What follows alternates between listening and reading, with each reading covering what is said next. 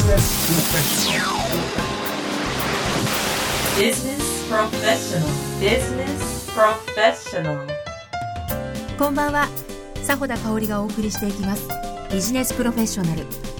この番組は起業家大学を主催されている須藤浩二さんが毎回さまざまな企業経営者をゲストに招き新しいビジネスモデルを考えるコツ事業を立ち上げる時の成功のポイントなどをお聞きしていきます。これから起業しようと考えている方また新しく何かを始めようと思っている方にもヒントになると思います。それではここから1時間お付き合いください。ビジネスプロフェッショナル。本日は株式会社パイプドビッツ代表取締役社長佐谷信明さんのお話を聞いていただきます。佐谷さんは1972年生まれ。1995年九州大学工学部建築学科を卒業。2000年同大学院人間環境学研究科。博士課程を修了され博士号を取得されました。2000年サハラ現パイプドビッツを設立。社長に就任され2006年にマザーズに上場されていらっしゃいます。パイプドビッツは個人情報を中心とする顧客情報資産を管理するためのアプリケーションソフトを自社開発されています。大学院を修了されてすぐに起業なさった佐谷さん。一体どんなお話が聞けるんでしょうか？楽しみです。それではお聞きください。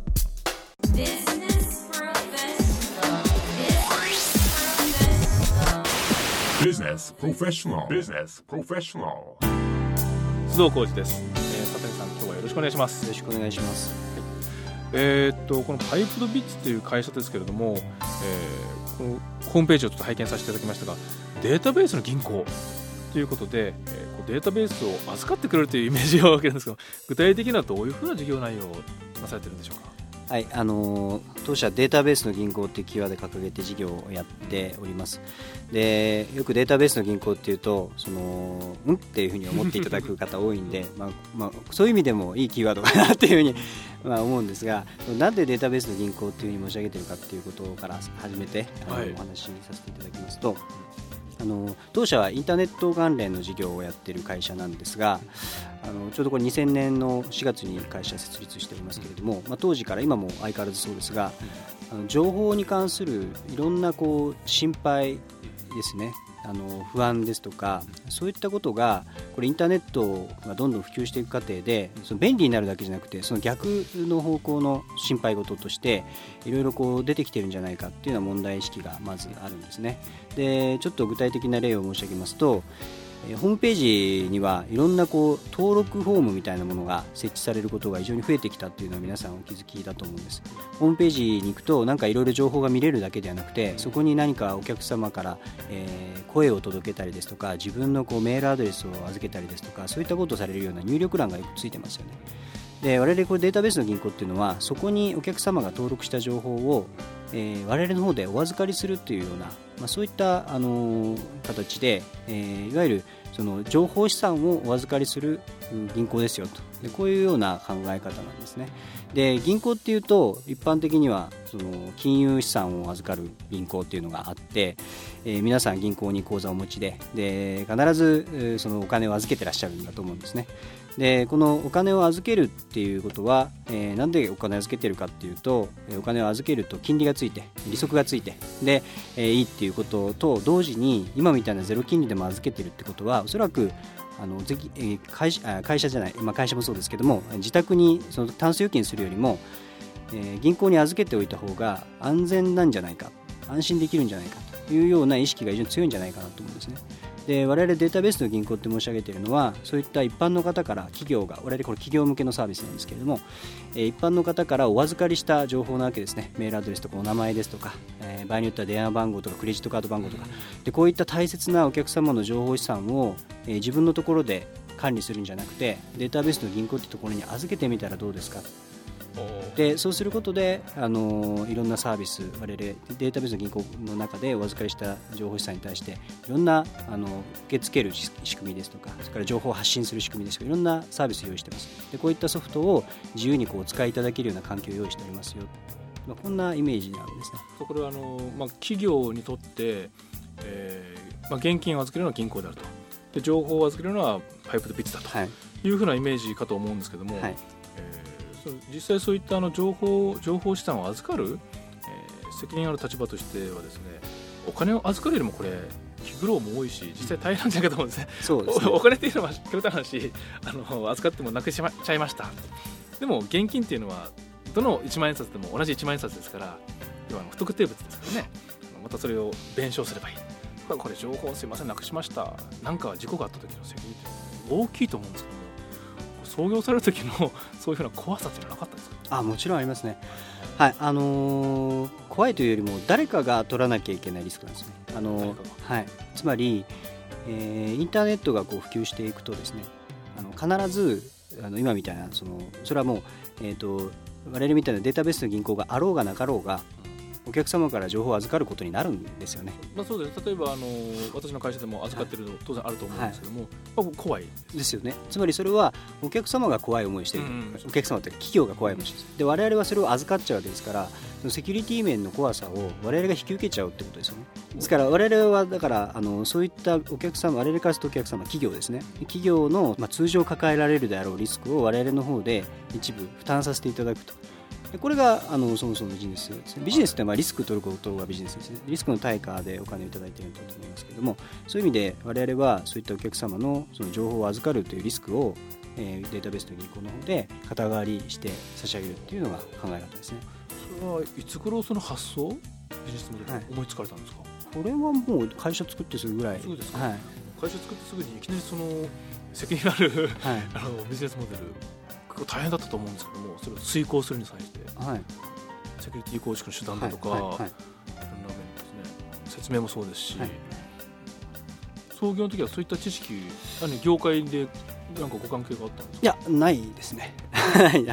あのその時すごく感じていたのはそのさっき少し触れたんですけれども、はいまあ、ホームページにどんどんこれからそういったその受付フォームみたいなものがつまりホームページの役割というのは情報発信だけじゃなくて情報を入手するという窓口でもある。当時創業した当時は2000 2000年。2000年はい。じゃあ本当にこれからブロードバンドがいよいよそうです出てくるという時代ですねそうですすいませんそうです常時接続ブロードバンドの時代ですねで携帯電話がわーっと広がってる。そういう時代ですね。ですからどんどんホームページっていうのが片方向じゃなくてそれまでやっぱ片方向多かったんですけど、えー両双方向になっていくっていう中でお客様から情報を預かることがどんどん増えていくんですね。でそうすると、まあ、その時は、まあ、あの率直に感じていたのは、まあ、私が一消費者の立場としてそのそこにメールアドレスとか名前を入れて送信ボタンを押すのが怖かったんですよ。単純に。で私の、まあ、今は本当になくなってきたと思いますけども当時なんていうのはあのクレジットカードの番号を入力してでオンラインで買い物するっていうのはみんな怖がってたんですよね。それはどこに行ってどういうふうに悪用されるかわからないってことですよね。でところがインターネット使うとそういったところがオンラインでできるっていうのは便利なわけですよ。ですから便利さの裏返しでそういうリスクがあるわけですよね。でこのリスクっていうのは一般の消費者の方も取らなきゃいけないリスクになってきているとでこれ誰かがどっかでその仕組みとして解決していかないと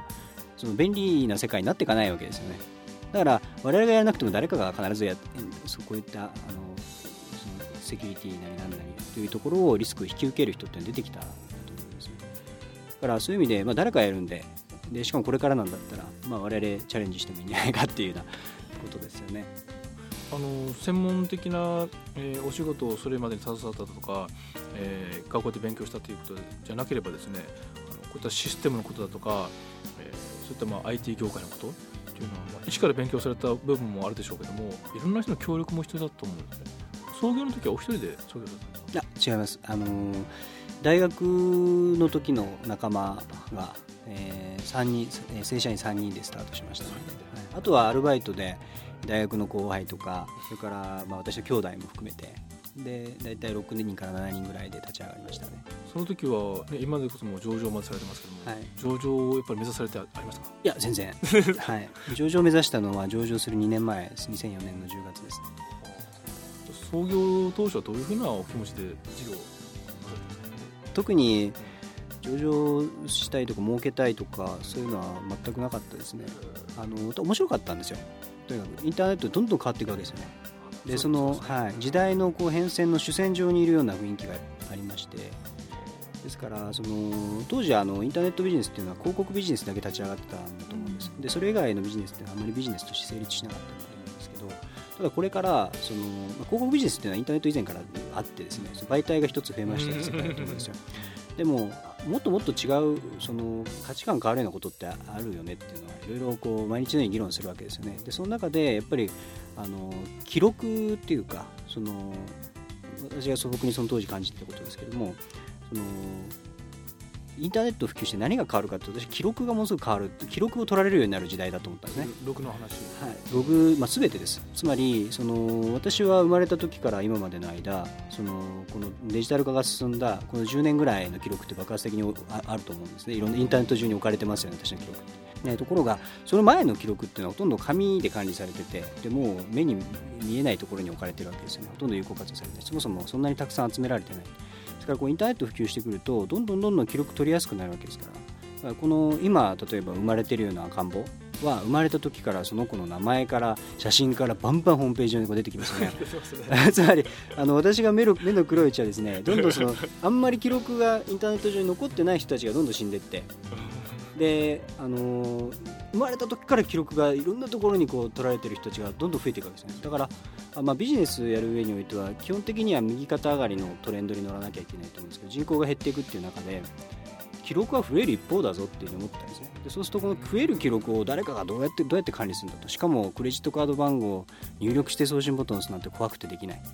だからあの、まあ、そういったところに必ずビジネスチャンスはあるんだというふうに思ったんですね。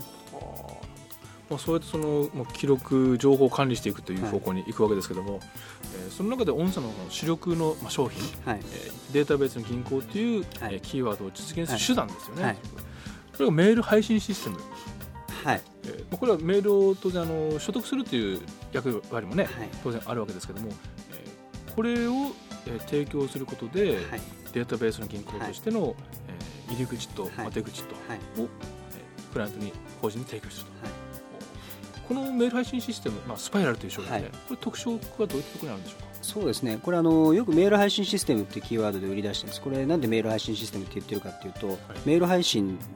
をしたいっていう会社が多いからなんです。あの例えば検索キーワードとかやるとメール配信を実現するために必要なこういろんなキーワードを打ち込んで検索される方が多いんでメール配信目指してるんですけど基本的にはデータベース管理の仕組みなんですねでそのデータベース管理の中でも特にデータベースって何でも蓄積できるわけですけどあの特に個人情報にかかるところ。でインターネットで個人情報っていうとですね何が該当するかってことなんですが名前、まあ、氏名があったりなんかいろいろあると思うんですけども個人に関する情報が。その中でもインターネットと一番親和性が高いのがメールアドレスなんですよ。でこのメールアドレスに何かメールを打つと誰々さんが取るって感じになってますよね。ですからそのインターネット上の個人情報っていうのはメールアドレスがそのキーとして扱われていることが非常に多いでこのメールアドレスを預かってメールアドレスを有効活用することでまたそのお客様にこう情報をアプローチできるということで要はメールアドレスを集めるということが非常にあのその2000年当時からあの中心的な役割をデータベースの銀行で預かる情報としてはですね中心的な存在だったんですね。ですからとにかくじゃあメールアドレスを集めるってことを、えー広告やってらっしゃるビジネスやってらっしゃる方も含めて一生懸命取り組んでたと。だから我々はデータベースを預かるような仕組み作りましょうということでホームページにメールアドレスを集めるための窓口をつけるソフト。でそれからそれがデータベースに格納していろいろ検索したり管理者の方が検索したりとかあとはもうメールいらないって言った人に対してちゃんとメールを次から送らないの手当てをしたりだとかでそういった例えばどこどこに住んでる方とかそういったいろいろ情報操作ありますね。でそういったことをやったりだとか。でそれからその方々にメールを配信したりだとか。でそういったあのことが全部できちゃうソフトです。これはあの創業の時に一番最初に手掛けたまあビジネスというか収益の発生の源はやはりこのメール配信のサービスだったんですか？いやもう最初から大体こういうものを作ってました、はい、はあまずこれはクライアントにとってはうん手軽にメールがまず配信できる、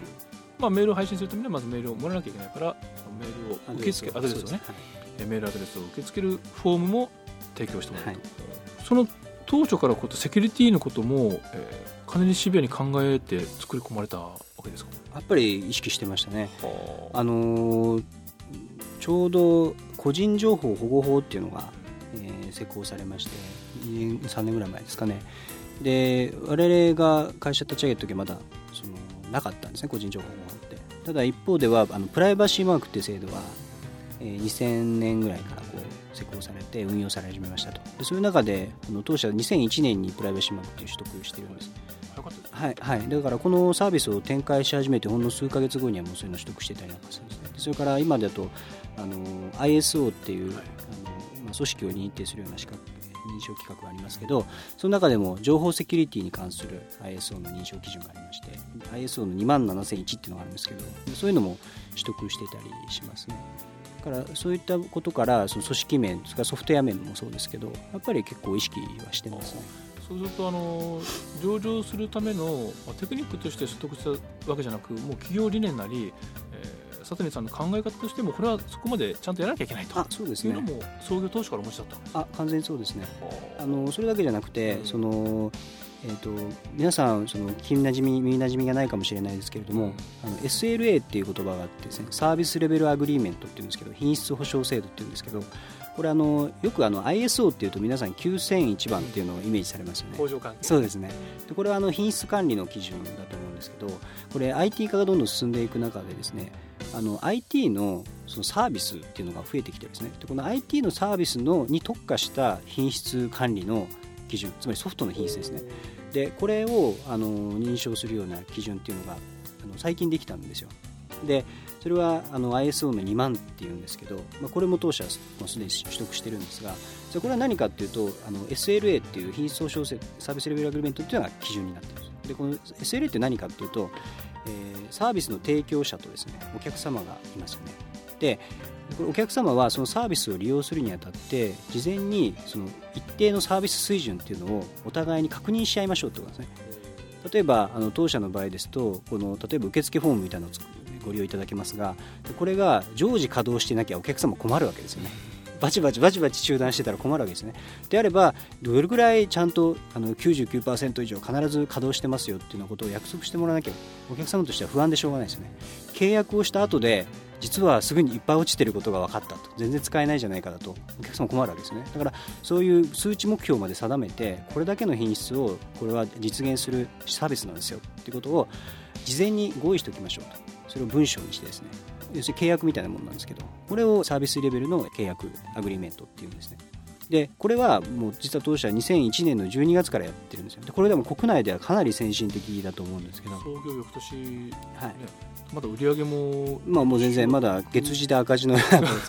その頃からもうそうやってますね、はい、ですからこれはやっぱりあのとても大事なことだっていう要するに言った言わないが多かったんですよ。あの大体いろんなビジネスであると思うんですけど IT もそうでですね。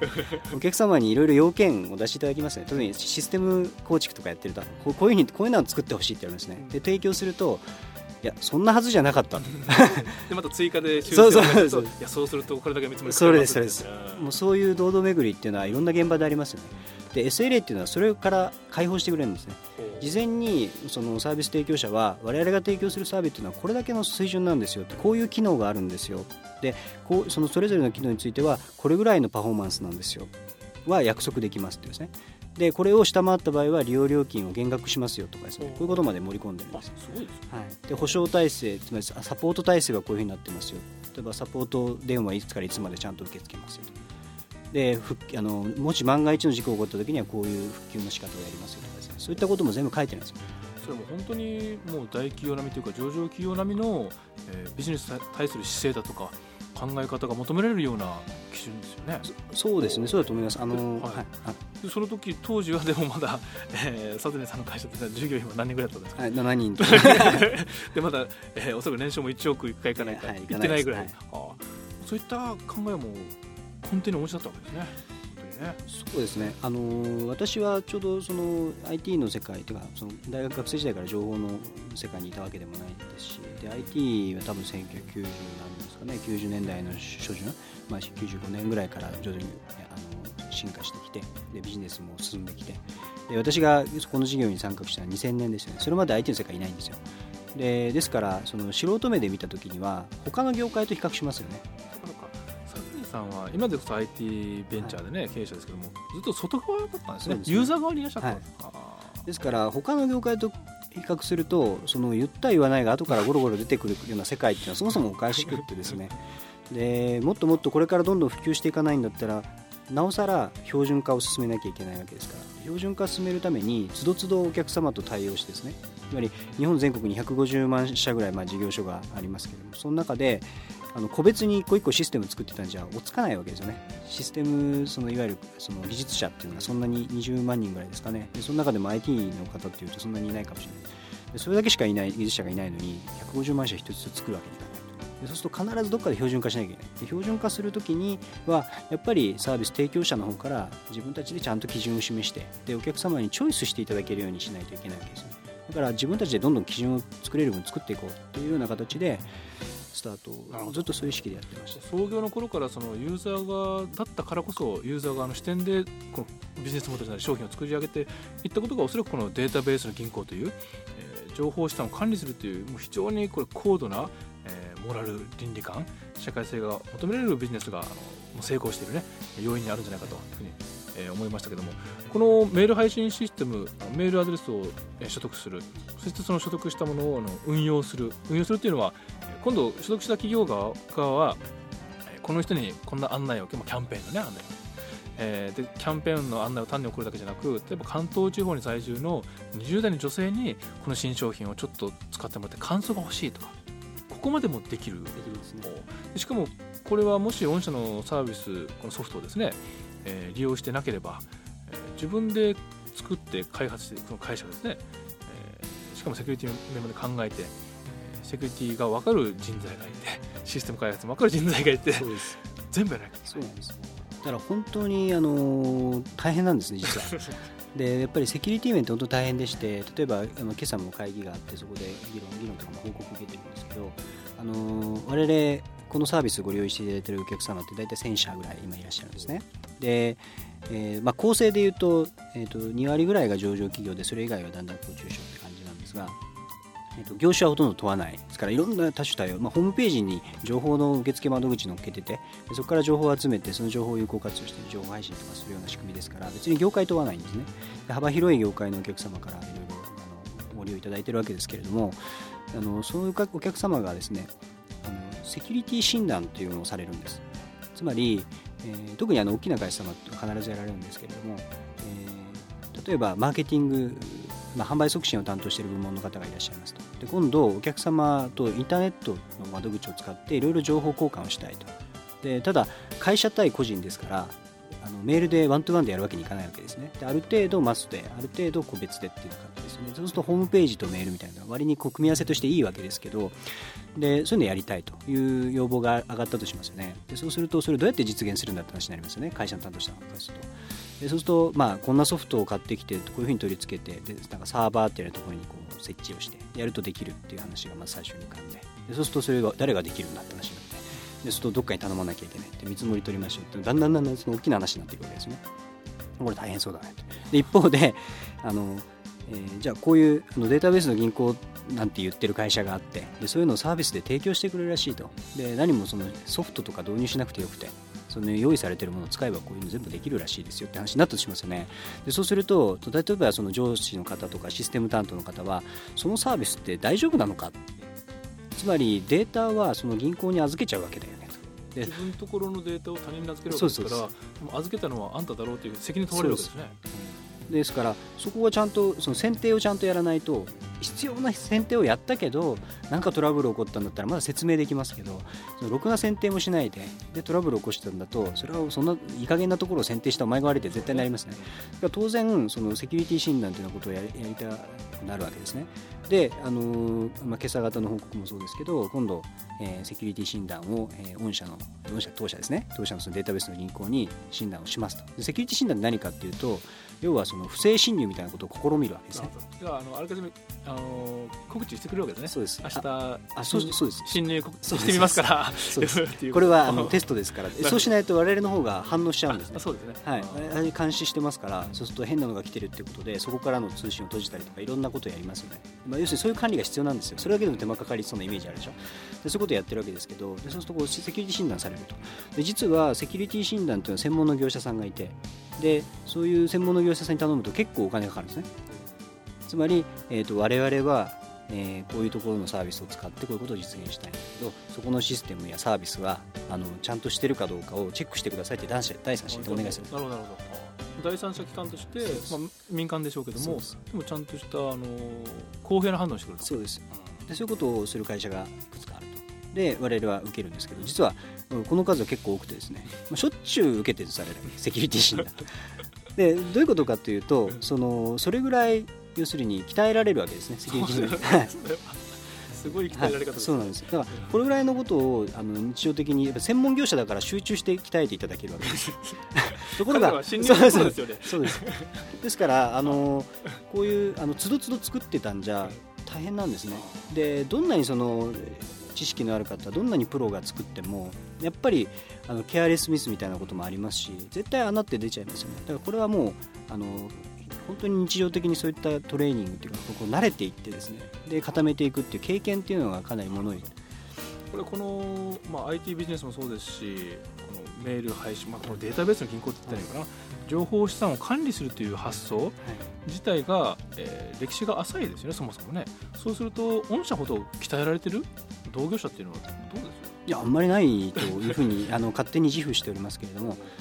で自社の情報を預かっている会社さんはいっぱいありますね。例えば媒体者さんと例えばヤフーさんとかにもうん。たくさんのメールアドレスとか預かってますね。であれは自社で集集めてらっしゃるから専門の仕組みとか作りになられるんだと思いますね。我々はそうじゃなくて一般に広くいろんな会社にたくさん置かれているデータベースを我々の方でお預かりしますよということですよね。だから多様な目があって多様な運用スタイルがあってでこれを全部吸収しなきゃいけないですねでもその先ほどの、まあ、個人情報保護法なり、はい。い、ろんな法律をもって求められているのは例えばヤフーさんみたいな大きな会社だけそうしてくださいね。小さなあなたのような商店はしなくていいですよっていうことじゃないんです。からね。同じようなことが法律で求められているということはあの極端な話ヤフーさんやグーグルさんと同じようなセキュリティレベルを個人商店レベルもやらなきゃいけないっていうことになってしまう。できるわけないですねそれを代わりにやってそうですだからこそ専門のサービスが必要なんじゃないかっていうのがデータベースの銀行っていうキーワードの発想なんですね。もう一つそこで、あのー思いつくのはこれ市場がすごく広いということですね、はい。えー上場企業大企業はもちろんクライアントさんでいらっしゃるでしょうけどもそうじゃなく本当に従業員23人の会社あまあベンチャー企業もちろん、えーあるいはこの、えーホームページ販売をね積極的になされている個人商店も御社の方ではもう対象になるとそうです。これはあのー実際に利用したいと思った時に、えー料金っていうのはどのくらいかかるものですか？費用は？い。えっ、と最初に口座を開設していただくってことを、えーやらせていただいてます。で最初に口座を開設していただくのに10万円をいただいているんですでこの10万円を、えーいただくことでその口座開設の事務手続きあるんですけれども、と同時にそのホームページのにですねいろんなそういう受付フォームみたいなものを取り付けるお手伝いをさせていただいてるんですよだからその、えー個人商店みたいな方っていうのはホームページ行ったってよくわかんないですね。ですから、えっとどういうことをなさりたいんですかっていうようなこともアドバイスさせていただきながらあであればこういうふうなあの受付フォームを取り付けるといいですよねでその時に、えーどういう情報をとその取得するべきかっていうのもその慣れてらっしゃらないとよくわからないですね。項目ですよね。そうです。あそっか。もし御社のようなご商売ですとこれは例えばあの色の好みも聞いた方がいいんじゃないですかとか。ねあ住所もあの都道府県はもちろん入れた方がいいです。もし逆に言えば都道府県入れないかもしれません。ここまで取るとうん。あのあまりに聞きすぎて、その一般の消費者からするとちょっと敷居があのなんでここまで聞くのっていうふうに不審に思われるかもしれないですよね、ですからあの提供されたい情報がこのこれぐらいの程度のものでしたらこれぐらいの程度の情報を集めるべきです。例えば性別だけにすべきですとかですね。でそういったことも含めていろいろアドバイスしてあげて。でそういう時にはこういうチェックを事前にしておいた方がいいんじゃないですかとかですね。そういったまあいわゆるこう受付フォームのいろんな手にを張っていうかノウハウがあってでそういったものもアドバイスさせていただきますね、ニュースのホームページに、まあはい。設置する作業が、はい。その対価としても10万円。はい安いそうだと思いますね、これ普通にどっかの例えばホームページ会社さんとかに頼んでもすぐするぐらいかかっちゃう世界だと思います。これ一回、まあ、最初の登録費用ですから最初のお金です、はい月々っていうのは？月々は我々がそのお客様企業からお預かりするそのデータベースのボリュームによって違うんですね。で一番小さい枠で今用意させていただいているのが5000件までっていう枠があります、つまり5000件以内であればどんどんとデータを貯めていっていただいてでそのそこでお使いになられる例えばメール配信にしても何にしてももう何回どういうふうに使っても全然関係ないです。フリーなんですその5000件まで5000件お預かりするっていう範囲であれば何していただそこで用意されているソフト何使っていただいても構いませんと。でそれに対して2万月2万5000円いただいてるんです。月2万5000円だけなんですか？ですからほとんどこれだけですそうですね、はいこれあの先ほどの話もあるように同じようなセキュリティシステムを構築してもう大変です。それであの専門のあの人を採用して、はい。その人の人件費だけではい。年間 300, 300万じゃ無理ですね、はい。専門知識ある人は。ですと1000万円いきますね。それがもう最初の10万円それだけで2万いいです。5000円。はいでそこで使われているソフトウェアっていうのは先ほど申し上げたように、まあ、日常的にこうセキュリティ診断を受けてそれに耐えているようなソフトが用意されていてでそこにはあの常時えーそのシステムの異常とか検知するような監視体制もあってで例えばあのよくインターネットのことですから技術が少しずつ変わっていきますよね。でそうするとあのこういう例えば受付フォームのやり方っていうのはどうなんだとかですね。だからメール配信するんだったらメール配信するでこういう文面の書き方どうなんだとかでいらないっていうおっしゃる方もいらっしゃるわけでメールもいりません。でそういった方に対する対応どうすればいいのかとかそういった相談も全部受け付けるんですね。そういう対応もさせていただいてる。だから相談を受け付け要するに相談に対応させていただく。そういうよくわからないですねインターネットのことって。で我々のところに情報が集まってますからそういう適切なアドバイスができるんですけどそういった相談に乗って差し上げられる。それから、えーなかなか作るのは大変なソフトなんですけれどもそういうソフトが、えーもうご自由にお使いいただけると。れから管理体制も、えー自社で用意するのは大変なぐらいの、えー管理体制を敷かせていただいている。しかもその最新の、えーまあマーケットニーズに合わせて、はい。法律の要請にもちろん合わせたものを御社の方で自動的にアップデートされているものが使えるはい先ほどそのサポートっていういろんな相談して、はい。そそれも無料無料です。あのーよくどっかの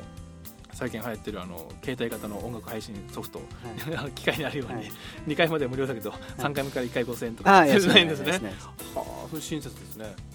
そうしますと、あのーこれ御社のやっぱり魅力というのはこの非常に高度なセキュリティ、はい。最先端大企業でも耐えるセキュリティを中小企業個人商店にも月2万5000円から提供しているっていうはい。ところですね、でそう考えるとこれ市場はすごく大きいですよね。はい、というふうに考えてます。今年商どのくらいですか？えっ、と前期末で7億円なんですが、で今期はまあ予想なんで、まああのそれは資料とかご覧いただければと思います。しかしこれだけの市場があってまだ7億円ということは、これからの伸びと思う。もうあの結構大きいんじゃないかなと期待してますね。しかもあの利益率、はい。利益率のお話、まあ、上場されてるからね、はい。していいと思うんですけど、はこれはまた高いですそうですね。どのくらいの利益率で？大体3割ぐらい、はい。3割、経経経常ベースで、常ベースで、はい。はあ経常利益ベースで3割というと普通例えば上場している小売のねはい。会社のスーパーだとか製造業ですと5%とか、はい。10%いくこと普通ありませんからね。そうするともう一つ私あの魅力的だなと思ったのは、はい。課金がこの2万5000円ということですけど、大企業は当然もっとおねそうですね。お預かりする情報資産多いですね、はい。はい、なるでしょうけどもこれ一度始めた時にやっぱり他のところに乗り換えようとか、い。やっぱりやめようっていうユーザーさんはどうせ多いですか？いやあのそんなに多くないっていうふうに認識してますね。えー、と基本的にそのホームページにいろんな窓口取り付けられるのに、はい。あの2つのパターン大きく言うと2つのパターンがあって、はい。つまりあの例えば何かの苦情お問い合わせとかですねこういったものはずっと取り付けていますよね。はいで一方でそのキャンペーンみたいなのもあるんですね。で例えば、えー期間限定でこの1ヶ月だけの企画ですよ。これは要するに販売促進とかの一環でやられるような場合でこういった場合にその集めるだけ集める時だけに一時的になんか当座の口座みたいな感じですね。でこういう場合でご利用いただく場合もあります。でその一時的にご利用いただくようなものがその期間が終わって終わるっていうのはやっぱり当然あるんですけどでそれ以外はそんなにないですね。そうしますとあの一度使い使った場合ですねあのまた他のところに変えるとなるとデータをもらってはい。まずインストールし直して、はい。っていうのもあります。設置作業またしなきゃいけないし、えー先ほどもお話があったようにそのセキュリティチェック、また業者を選定し直すそうですね。わけですからそれも大変なこと。はい。でそう考えると現実問題はなかなかスイッチングされないビジネスモデルだと思うんですね、まあ、それだけ御社がちゃんと最先端の技術をえー反映させて提供していってるからこそでしょうけども、でこの御社の資料にもありますとおりこれ利益も、まあ、ユーザー数ももちろんですけども、はい。ずっと右肩上がり、そうですね。この月2万5千円、まあ、分かりやすく、まあ2万5千まあ、3万円というふうにはい。したいと思いますけど、はい。この3万円が毎月毎月 確実に増えていくという。そうですね。もう今までのあの分析過去の、まあ、まだ短い歴史は浅いですけれどもあの分析をしてるんですけれどもやっぱり長期でですねご利用いただいてくると徐々に我々にお預かりさせていただいてその我々がお預かりしている情報資産の量が増えてくる傾向があるんですね、まあ、当たり前ですよね。あの窓口設置してそのお客様にあのちゃんと情報提供とか回転をしているわけですから一時的に取り払うとかっていうわけにいかないのでどうしてもあのお預かりしている情報資産って増えてきますねそうすると、まあ、当初5000件までっていうご利用だったのが1万件に増えましたとか1万5000件増えましたっていうケースっていうのがあるということなんです。でそうすると我々はあのお預かりする情報資産の量によって利用料金が少しずつ上がってきますのででそういう意味で既存のお客様からも、えー、いただける料金が少しずつこう増えていくっていうような傾向がありますね。なるほど。当然新規のユーザーさんも増えていきますから、はい、それでて、まあ、管理するそのメールアドレス、はい、個人情報の数が減っていく企業さんっていうのはまあなかなかないでしょうし、ねえー、先ほどもお話ありましたようにあのそもそも御社のシステムを使えなくなるっていうのも、えー、日々継続して回していく企業がほとんどでしょうから、まあ、考えにくい、はい、これはあの御社にですね、まあ、例えば仕事で自分の力を試してみたい入社したいとい。うふうに思っている人とか、あるいは逆にあのちょっと投資してみたいと上場されていらっしゃいますか、ね、そういう人たちにとってはこう将来の、え展望が描きやすい、うん。うん。え安定した収益を描きつつ急成長も望めるっていう。この2つが両立する非常に珍しいモデルじゃないかなと思うんですけども。そうですね。はい、私もそう思ってますね。今現在この市場のどのくらいをこう取ってると思われてます？いやもうもう本当ごく一部ですよねあの当社が今、あのすでにご契約いただいているお客様の数っていうのは大体1000社です。で日本だけ見ると、日本には事業法人大体150万社ぐらいあるっていうふうに我々認識してるんですけれども、でその中で総務省がですね、えっと、一昨年ぐらいに調査している結果がありましてその150万社ぐらいある中で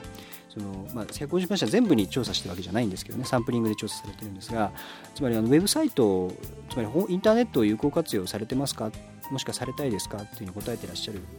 企業が86%で非常に高いですね。でこの中でそのホームページっていうのは先ほどから申し上げているようにただただあの何か記事を載っけてで情報を見てくださいっていうだけではなくて情報を集める窓口でもあるわけですよね。そうするとこう集めるようなことを施行されているか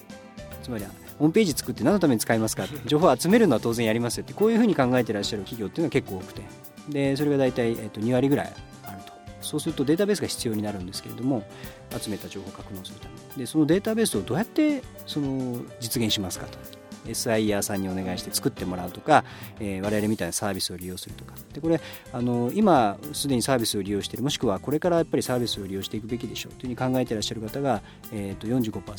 という感じでその150万社に対して、まあ、8割ウェブサイトを活用している8割それからデータベースが必要だっていう2割それからサービス型がいいって言われる4割っていうふうにこう掛け算していくと大体13万社ぐらいですね。当社はまだ1000社ですからこれ13万社が市場っていうふうに考えるとまだまだこれ伸びしろがある世界だというふうに思うんですね。それでいてあの年商はまだ7億円で、はい、しかも経常利益率は3割ぐらい、はい、これから将来あのいろんな事業の展開が考えられますね、はい。技術的なことはもちろんこれお客さんこの情報資産というのを預かってるわけですから本当にその企業の中核をなってるということも言える、はい、そこから発生するビジネスも考えられますし、これだけキャッシュが溜まっていきますから、はい、投資ということも自由にね、はい、できるようになって。るこれ将来どういうふうなあの企業像をイメージされてますか？あやっぱりもあの本当にデータベースの銀行っていうのをイメージしていてですね。あのはい、もっと大きくしていきたいというふうに思ってるんですね。っていうのがあの今金融資産を預かっている銀行っていうのがあの最初から今みたいにつまりゼロ金利のような状態でも預けてあ預かってくれっていうふうにお客様が言ってきたとは思えないです、当初は。多分そのタンス預金かなんかされてる一件一件それは企業であれ個人であれ営業がですねしっかりと回ってであのうちこういうのやってるから預けませんかと。でついては金利がつきますよと。我々に置き換えてみるとつまりいろんなソフトウェアが使えますよってわけですよね。自分でソフト買わなくてもそれからシステムに詳しい人専門家がいなくてもインターネットはちゃんと使えるんですよっていうようなそういうメリットをちゃんとあの啓蒙していきながら営業していく必要があると。多分銀行も最初そうだったんじゃないでしょうかね。どんどんどんどんもっとあの預かりなさいっていうようなことで営業を多分葉っぱかけてでちゃんと口座作作ってもらえとかですね。でいっぱいうちの銀行なんとか支店はどれだけあの預かってるんだっていうようなことで やっぱりそういういろんなすごい競争の中で今のやっぱり地位もう安心して預けられるというのは地位ですね。これ気づいてきたんだと思うんですね。私も情報も同じようにしていかなきゃいけない。でそうしないとやっぱり地方も含めてですねそのいわゆるあのインターネットとかには慣れ親しんでるんだけどそれを提供する立場としては全然ちょっとよくわからないと。だんだんだんだんどんどん高度になっていきます。専門化していきますから。やっぱり専門業者が必要なんですね。だから専門業者がやっぱりあのちゃんと預かっていくっていうモデルを作っていかなきゃいけないんじゃないかなと。そうすると我々はその今一般の銀行はいろんなところに支店がありますね。でこれと同じようにちゃんと預かるわけですから。あのちゃんと face to face でですねあのお宅の情報はちゃんと我々の方で預かってますよっていうことからスタートしないといけないんじゃないかなっていうふうに考えてるんですね。特に我々まだ1000社ぐらいのお客様しかいらっしゃらなくてなくてであの国内の150万社の中でも少なくとも110数万社12、3万社あるというふうに仮定しているわけですがそうすると全然そのまだ進捗率としては低いわけですからこれからどんどん広げていくためにはやっぱりもっともっとあの営業活動をやっていかなきゃいけないととにかく今我々がやるべきことはあの預かるお客様企業それから預かる情報資産の量これを増やしていくっていうことをにこだわってやっていかなきゃいけないと思います。でこれ増えてしまえばですね例えば13万社のうちの5万社ぐらい行きましたってなれば他の展開っていくらでも考えられるんですね。これあのそれだけ、まあ、情報資産を、えー管理する、はい。えー企業を増やしていくと、でその時にいろんな世の中あの商売ありますけども、えー業種業界問わずもう今現状ですね非常に幅広い業界業種の企業様にご利用いただいてます。で当初はあの金融系のお客様も多かったんです。でこれはなぜかというと情報管理に対するやっぱり意識が高かったんですね。あのやっぱり監督官庁が厳しいっていうのがあってですから金融系のお客様多かったです。あのもう自社でやるんじゃなくてここの部分はもうサービス利用していこうと。その代わりちゃんとチェックするよということで創業の頃に金融のクライアントさんが多かったっていうのもすごい話ですね。しかし、はい。一番あ情報に、厳しいうるさいところから仕事を引き受けられてたんですね。そうですね。あの要するにそこがハードル高いですし逆にそれだけ意識が高いですからでしかも戦力少ないですね我々当時。ね。はい、今は100名弱ですけどん。数名しかいないんですけど、うん。そうすると少ない営業戦力を営業リソースをどこに割くかっていうことになりますね。そうすると、まあ、ハードル高いけど取ったらいいっていうところにやっぱり集中的にいかないとっていうことですね。だからあの氷山の頭の方からちゃんと攻めていかなきゃいけないっていうんであの大企業しかも金融系の会社さんを最初にやりましたね。でその後徐々にあのいろいろ業種広げていってですね今も業種問わずアプローチしてるんですいろいろありますよ本当に。あの町の歯医者さんとかですねよく例に使うんですけど看板屋さんとかですね T シャツ屋さんとかですねそういうところもお使いいただいてます本当に金融機金関もありつつ。融機関もですはいこれやはりその創業当初からあの冒頭の方にもねお話ありますけどもセキュリティに対する意識が高かったり、はい。えー提供するサービス品質に、えー意識が高かったり、はい。えー世の中の時代背景をしっかり考えて作っていくと。いうこともあって最初の初期の頃に、えーお世話になったクライアントさんが実は金融機関だということであの常に、えー一番辛い部分、その先ほど、えー独立される時にもねちょっとお話ありましたけども、はいえー辛いことを経験したいだったからね、はい。それで教授がじゃあいいよみたいな。話を、ちょっとあの、えー話をはい。お伺い。する機会があったんですけども、それと同じように創業の頃に一番苦労を自ら選んでなされているっていうことでもうその後はどんなクライアントさんがどんな会社がどんなご商売の人がえー利用されてももう安心できるっていうか、はい。もう自信を持って手を挙げていくっていう。あそうですね。はい、あの技術的なことっていうのは時代とともに変わっていくんですね。とすると今10年後の10年後に万全のセキュリティを今実現しろってもこれはナンセンスな議論ですね。その10年後は10年後に適したセキュリティっていうのがあって我々今想像もできないことがあるかもしれないですけどただあの一番大切なのは10年後に10年後適したそのセキュリティレベルにしてサービスレベルを維持できるだけの組織がないとダメですよね。変化に対応できるのは人だけですからですからしっかりとあの組織をあの作るっていうことが大事な。組織を作る、はいそうすると人材もねたくさん必要になってくると思いますけども、えー今このサタレさんご自身はおいくつでいらっしゃるんですか？今、えっと、35歳。です、はい、1972年。2年です。はあ若いですよね。そうなんですかね。それでもう上場企業の社長さんでね35歳っていう方がほとんど数えるほどしかいないと思うんですけども、えー従業員の平均年齢っていうのはどのくらい？ですか大体26歳ぐらいですね。26.27歳弱。はあ。これはあの今ね、えー、いろいろ今までと違う、えー、時代になってそのやりがいを求める若い人って非常に多いと思うんですけども、そういった人から見たらあのご自身で考えるとですね自社の魅力御社の魅力っていうのはどうなんですか？あのやっぱり第一は IT だっていうことですね。で IT って最近よく毛嫌いされるっていうのはあのことを あのあのライブドア事件以降ですねよく耳にすることあるんですけど勘違い絶対しちゃいけないあのミスジャッジしちゃいけないと思うんですね。でこれからその若い方が活躍する時代っていうのはもう情報化というか情報に対するその接し方に慣れてるとか情報を使いこなすんだっていうようなあの意識じゃないと活躍できるとは到底思えないんですね私の感覚で。は、ですからぜひその情報というものに対してこう深くこう携わっていけるような仕事を選ぶっていうのは非常に大切なことなんじゃないかな。特に若い時代ですね。もうこれだけ情報要するにあの人間がやってた仕事がどんどん IT に置き換わっていってる。日々そういうふうになってるんですね。こういう時に情報そういったシステムだなんだに使われるようだとこう人間としての仕事じゃなくなってくるわけでコンピューターとかそういうそういう情報ソフトみたいなものと仕事を奪い合いしてるようなしていかなきゃいけない時代ですねこれから。ですからそういう意味では情報ツールみたいなものそう情報サービスみたいなものを提供する立場で若い頃勤めることですね。そういうコンプレックス取れると思うんですね。どうしても学生までっていうのはどっちかというとこう見るばっかりでお客様ですよね。情報に対してお客様の立場ですよね。でこれをお客様じゃなくて提供サイドの立場に深く入っていくっていうことを若い頃に私はぜひやるべきだというふうにこれからの時代はまさにですね。だからそういう意味でそういう機会があるっていうのが一つとですね。もう一つはその当社のビジネスモデルに関係してくるんですけれどもあの今一生懸命新規のマーケットを取りに行くっていう事業をやってますよね。で地方なんかまだ全然手つかずなんですでこういうところもしっかりとちゃんと広げていかなきゃいけない。でそれから日本っていうのはサービスは非常に水準高いっていう言われてますね。これ我々がやってるような事業が日本だけしかつまり業種問わない業界問わないって言ってますよね。で日本だけにしか通用しないっていう話でもないはずなんですね。もちろん我々の力が及ばなければ負けちゃうかもしれない。でもどこでもある話なんですねこういうのは。でそうすると日本ブランドっていうのは割にあの悪くないくってですね。例えば中国とかこれからどんどんその一般大衆に情報化というのが広がっていますね。すでに広がってますけど。でそういうところでもやっぱり同じようなビジネスっていうのは成り立つわけで。そこであの例えば、えー、中国でいろいろこうビジネス展開するにあたってこういったニーズが我々のサービスのニーズがあるときにこれ日本で預かってますって少し違うかもしれないですね。だからそういったやっぱりせっかくのその生真面目な国民性も含めてですねそういったブランドとかっていうのを有効活用していく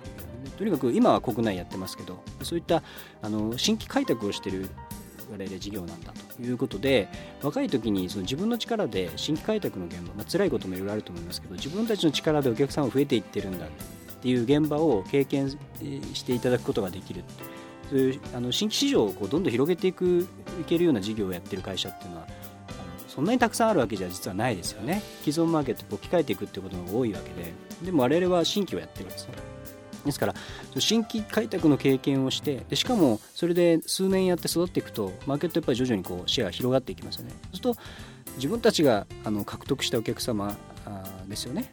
に対して今度は新しい事業を展開していくっていうことができるんですね。我々の特徴はそのビジネスの特徴は継続取引があるっていう特徴なんですね。収益がどんどん積み上がってそうです。積み上が座布団式って言われてるやつですねですからあの一度獲得したお客様っていうのは基本的に解約になるまではずっと取引あるわけですね。だから新しい事業企画っていうのはあっという間にリーチできるわけですね。ですからこういうそのただただその財務基盤売上利益によって財務基盤が充実しているだけじゃなくて顧客基盤もどんどん広がっている。それからソフトウェアもそうですね。でそういったあの今一生懸命みんなで力を合わせて将来のための資産を作ってるんだっていうフェーズなんですね。からこういう過程にあの若い頃に入っていただいて今度は自分たちが仲間と一緒に広げたそのマーケットですね自分たちのその市場っていうか財務その顧客基盤これに対して今度は30歳ぐらいになったら今度は自分のアイデアをその自分たちが築いてきたその顧客基盤に対してぶつけてみようっていうようなことができると思うんですね。あのまあ、お話をお伺いしてですねやっぱり私が思ったらその収益力が抜群にいいということと、えー、しかもその継続性があって解約が少ないからですね利益が積み上がっていく方式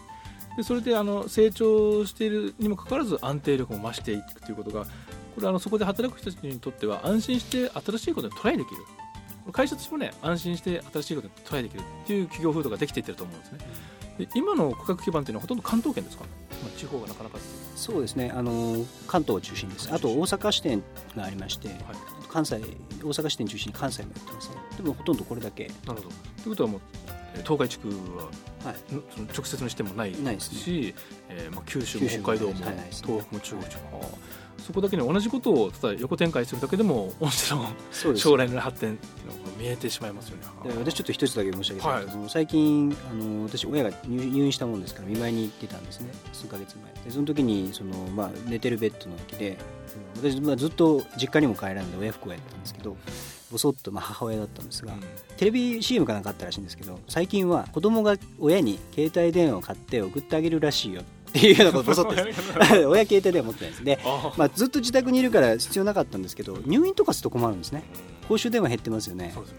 だからまあ病院の中だからまあ充実してはいるんですけど要はそういうふうに外に出なきゃいけなくなってる時に話しづらいっていうんであの携帯電話欲しそうにするんで私こっちに戻ってきてすぐにあの自分と同じキャリアさんのうん。携帯電話買って送ってあげたんですね、でその時にこういうふうに言われたんですよ。インターネット機能をつけますかつけませんかって言われたんですよ。そのか購入するはい。うん。で、えー、とインターネット機能は当然使えると思えないわけですね。うん。あの携帯電話を今まで使ってない親ですから、うんそう。です63歳か。の親なんですけど、母親なんですが。だから当然いやそんなのいりませんと、うん。どうせ使わないからいいですよ。って言って送ってたんですでそうすると,、えー、と1か月ぐらい経ってですねあのこれはメールは使えないのかっていうふうに親が言ってきたんですよ。びっくりしたんですね。えメール使うの？って聞くといや最近はその電話よりももうそのね近所の人とやるやり取りするのもメールの方がいいって言うんですよ。でこれをあのちょ言われて でだからインターネット機能をオンにせずに契約してくれって言われてその次の日にも契約したんですけどこれを聞いた時にゾッとしたんですね。あもう地方の、まあ、私実は愛媛県っていうところ出身であの田舎なんですね。ですからそういうところの63歳の親が、えー携帯電話でメールを今頃も始めてるんだと思うんですだから要するに8年9年ぐらい前にこの辺でわーって広がったことが今地方ですよって当たり前のようになってきてるでこれからですよね。私の親は迷惑メールの多さに初めて あの、ね、あのそのびっくりをして。びっくりするし自分が送信するデータが大丈夫なのか心配も心配を徐々に今から始まるんですね。だからこう今から始まるところがまだ国内でもあるんですよね。だから東京だけで物事考えちゃいけないんじゃないかなって思うところがあるんですね。ですからそういう意味でも市場っていうのはやっぱりじっくりこれから広がっていくんでからあの特に若い方はぜひぜひあの IT 嫌いとかおっしゃらないでですね。あの本当にこれからの産業だと思いますので、はい。本当にこのまだまだ未開拓の市場がね、あって、えーこのどの企業からも求められるビジネスモデルであるし導入することがそのクライアントの企業にとってはこれあの費用が軽減されてる、はい。安心度も増すというね、あの商品ですからぜひこれあの、えー何か機会があればですね、はい。えー本社のホームページなんかでも問い合わせすればよろしいです。か、はい。はい。ぜひホームページ等アクセスしていただければと思います、はい。えー本日は株式会社パイプドビッツ、えー代表取締役社長でいらっしゃいます、えー佐谷信明さんにお話をお伺いしました、えー今後ますますの発展を期待しております、えー本日はありがとうございました。ありがとうございました。Business Professional. Business Professional. Business Professional. いかがでしたでしょうか？ビジネスプロフェッショナル。本日は株式会社パイプドビッツ代表取締役社長佐谷信明さんのお話を聞いていただきました、まあ銀行が顧客から預かったお金を運用するように佐谷さんは企業から顧客情報を預かって活用するっていうことをやってらっしゃるんですよね、まあ、今の時代情報資産は金融資産と同じぐらい重要になってきてるんですよね。まあパイプドビッツがデータベースの銀行と言われる理由がよくわかりました。さて来週は高井信夫法律事務所所長。高井信夫さんのお話を聞いていただきます。どんなお話が聞けるんでしょうか？お楽しみに。ここまでのお相手は佐保田香織でした。